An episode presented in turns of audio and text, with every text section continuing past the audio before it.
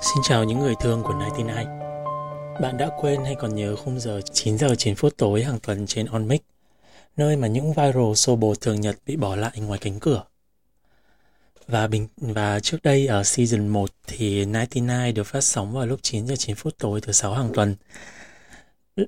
Season 2 cũng sẽ như vậy thôi, nhưng mà lý do mà lên sóng vào ngày hôm nay là bởi vì uh, thật ra cái quyết định mở summer version của 99 mà Reddy đưa ra thì nó chỉ vỏn vẹn cách đây đúng 48 giờ.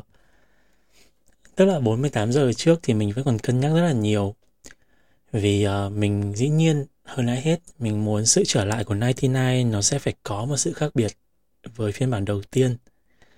Thế nên nếu bạn là một người đã theo dõi Ready và 99 từ những số trước thì có thể để lại cho mình một vài những cái góp ý để mình có thể cải thiện hơn.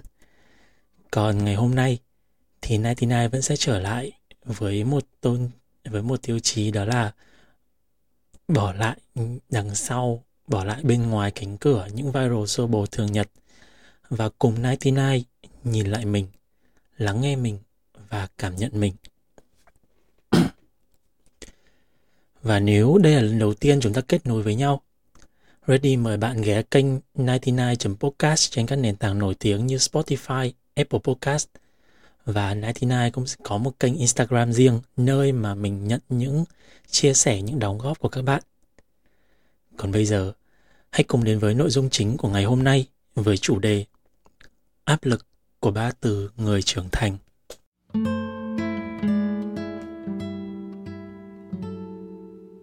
Lần đầu tiên tôi chăn trở về điều này là khi tôi nghe chị Giang từ kênh YouTube Giang ơi nói về việc chia sẻ về hành trình lớn lên, hành trình trưởng thành của bản thân. À, thời điểm đó thì tôi nghĩ rằng là trưởng thành thì có điều gì to lớn mà người ta lại nói về nó. Trưởng thành có điều gì thú vị mà người ta lại muốn chia sẻ về nó. Không phải cứ lớn lên mỗi ngày tới chừng 28-30 tuổi thì là mình sẽ được coi là người trưởng thành sao? Hóa ra là không trưởng thành không phải là một câu chuyện về độ tuổi sinh học hay độ tuổi trên giấy tờ, mà là một hành trình hoàn thiện và phát triển về tư duy, về nhân sinh quan, từ đó đưa ra hành vi phù hợp.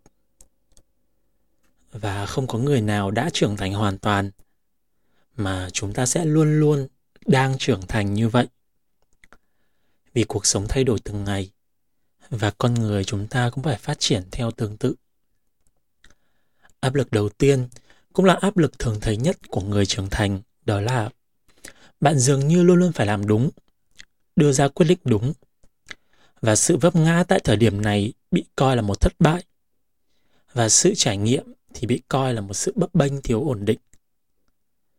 Phần lớn mọi người bắt đầu suy nghĩ tới những gì đó chắc chắn, ít rủi ro hơn, dù là trong công việc, sự nghiệp hay là trong tình duyên.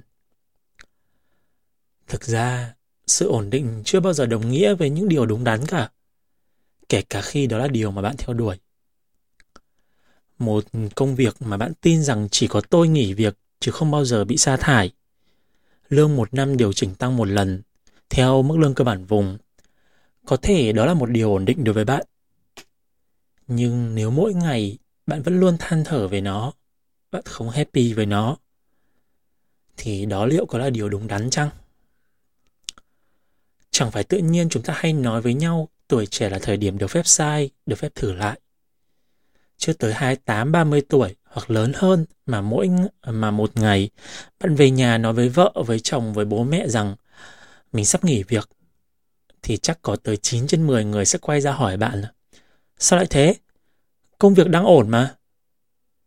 Thậm chí nặng nề hơn là tuổi này còn thay đổi gì nữa? Có biết bao nhiêu người mong muốn vị trí công việc như thế nào? Tại sao chúng ta không nghĩ rằng chính vì mình đã ở độ tuổi trưởng thành rồi, tức là đã đủ trải nghiệm và quyết định mà chúng ta đưa ra là hoàn toàn chín chắn. Chúng ta biết mình muốn gì, cần gì, giỏi gì và phù hợp với điều gì. Vậy tại sao không được phép thay đổi? Không được phép chuyển đổi để bản thân cảm thấy hạnh phúc hơn mỗi ngày cơ chứ? Áp lực thứ hai của người trưởng thành đó là kiểu áp lực mà người ta hay nói trong những dịp Tết hay những dịp sum họp họ hàng người thân. Bạn đoán ra được đúng không? Đó là áp lực về yên bề gia thất. Còn đang đi học. Học nhanh còn đi làm lấy vợ, lấy chồng cho bố mẹ mày có bế cháu. Mới ra trường. Kiếm việc nào ổn định đi còn lấy vợ lấy chồng cho tao còn ăn cỗ. Đi làm được vài năm. Tiết kiệm được bao nhiêu tiền rồi? Lớn tướng rồi sao không dẫn người yêu về ra mắt? Bắt đầu có tuổi một chút. Làm ít thôi, dành thời gian mà yêu đương, cưới sớm có sinh con đẻ cái. Mấy năm nữa bố mẹ mày không còn sức mà chăm cháu đâu. Và đầy dẫy những phiên bản khác của những câu nói đó. Độ phiền phức và sát thương thì tùy thuộc vào cái duyên và sự tinh tế của người họ hàng. Nhưng dù ít hay nhiều, nó đều gây áp lực lên người nghe. Chưa kể đến việc bạn có thể là người theo chủ nghĩa không kết hôn, hoặc bạn là người đồng tính hay có xu hướng chuyển giới. Sức sát thương cộng thêm sự tủi thân vì phải che giấu lối sống của bản thân. Mặc dù nó chẳng có gì sai cả.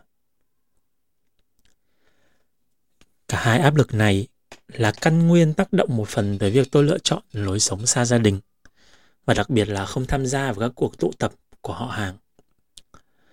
Lần cuối tôi gặp một người họ hàng đã quá lâu rồi, tôi không còn nhớ nổi thời gian hay địa điểm nữa.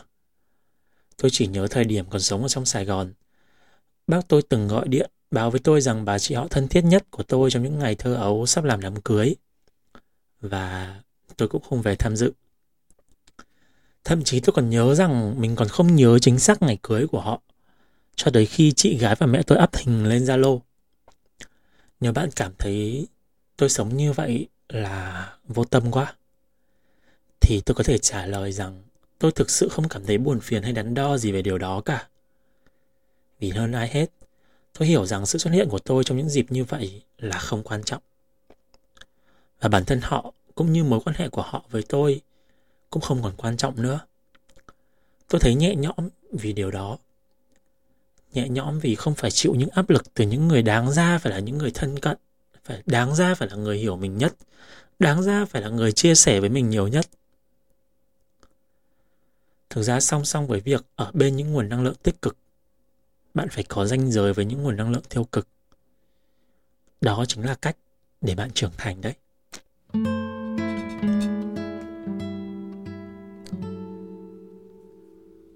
Có bao giờ bạn tự hỏi trưởng thành có nghĩa là gì chưa? Đó có phải là tự chịu trách nhiệm tất cả, tự lo toan mọi thứ mà không cần ai gánh vác thay? Hay đơn giản là sống tách biệt để bản thân tự sinh tự diệt? Trưởng thành rồi thực sự rất cô đơn và rất mệt.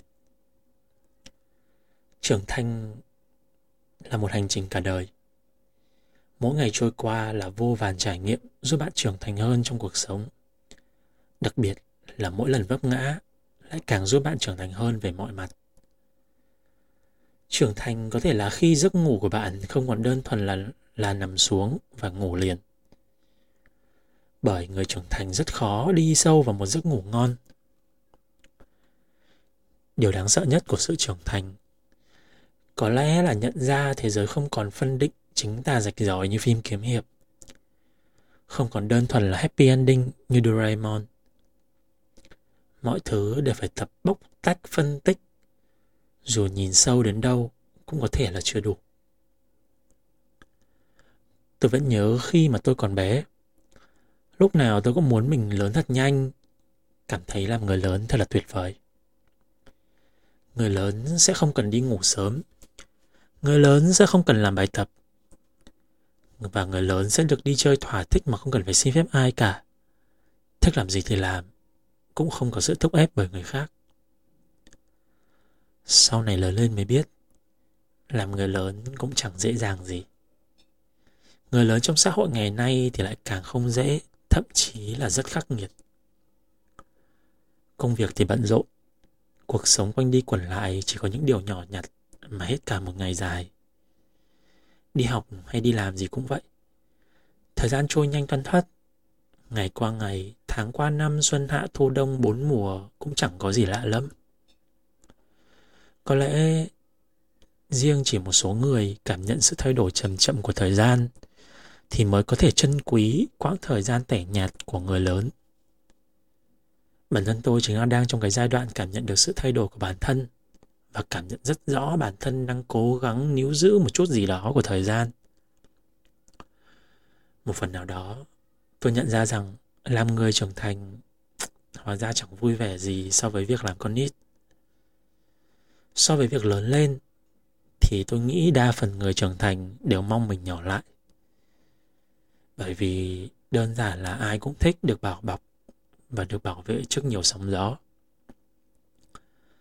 Thật ra con người ta càng trưởng thành, càng tìm cho mình một cách để chống đỡ mọi khó khăn ập đến. Cho dù là sóng gió gì thì cũng có thể vượt qua. Thế nhưng khi con người ta trưởng thành lại càng vô tình và lại càng vô tình lãng quên cách yêu thương chính bản thân mình. Đôi khi bản thân thấy sự nhiệt tình giữa người với người dần nhạt nhòa. Yêu, hận, hợp tan được mất, cuối cùng cũng chỉ còn lại những kỷ niệm. Bản thân chẳng thể nói cùng ai và chẳng ai đủ hiểu mình để có thể bày tỏ. Những việc như thế sẽ làm con người mình mệt mỏi, không cách nào chợp mắt, làm cả đêm trằn trọc trong cơn mộng mị của chính bản thân mình. Suy nghĩ quá nhiều, cuộc sống ràng buộc người trưởng thành ai mà không mệt mỏi cơ chứ. Hỏi thử xem người 20 tuổi sẽ nghĩ về điều gì? Người 30 tuổi sẽ quan trọng về điều gì? Đôi khi bạn hỏi họ, rõ ràng họ cảm thấy rất mệt nhưng bản thân họ lại không biết mệt chỗ nào. Sự bận rộn trong công việc hay là trong chuyện học tập khiến họ quên mất đi cảm giác mệt mỏi nhất thời đó. Nhiều lúc tự thấy mình không còn trẻ nữa, lại không thực sự cam tâm trở thành người lớn. Rõ ràng không còn trẻ nữa cũng không phải đã già đi thật sự.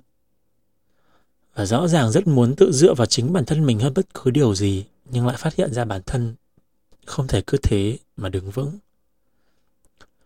Rõ ràng rất muốn tiến về phía trước, nhưng lại không biết nên đi về hướng nào.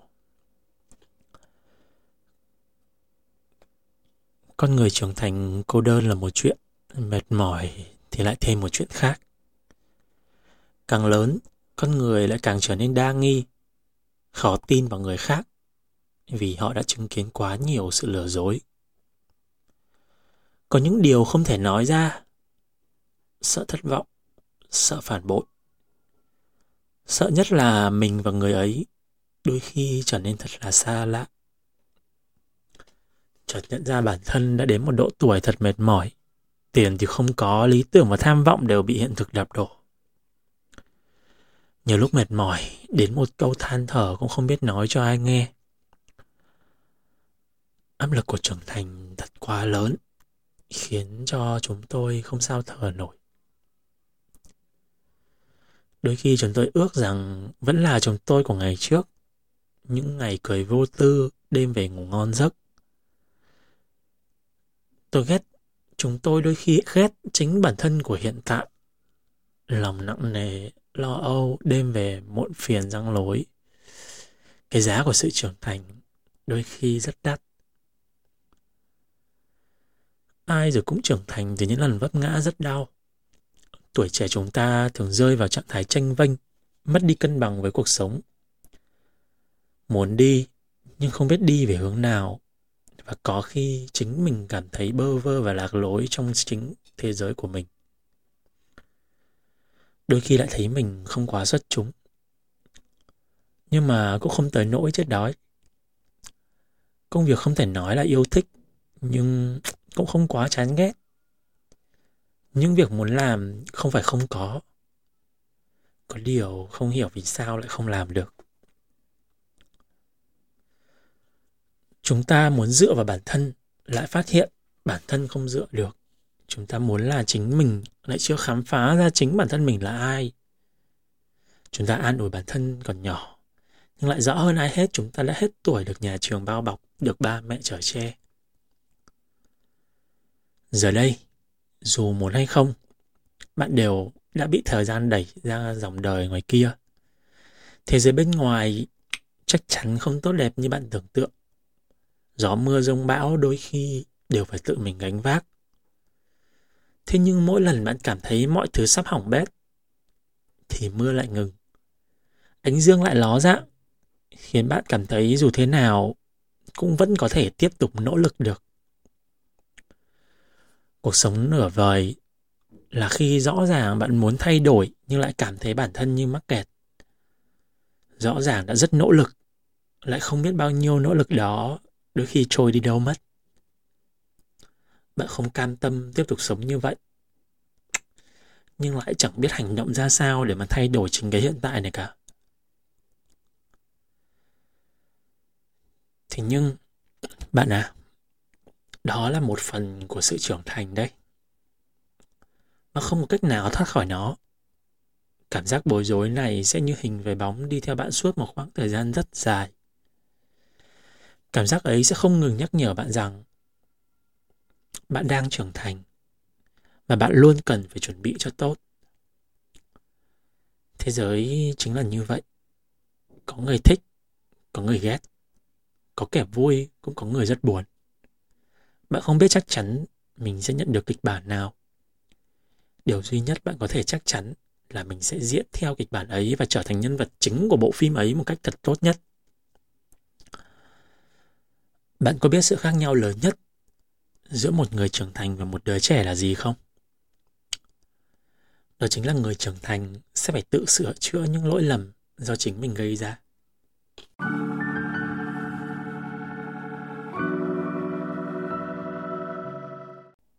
Và bạn à, đó là 99 số đầu tiên của Summer Version.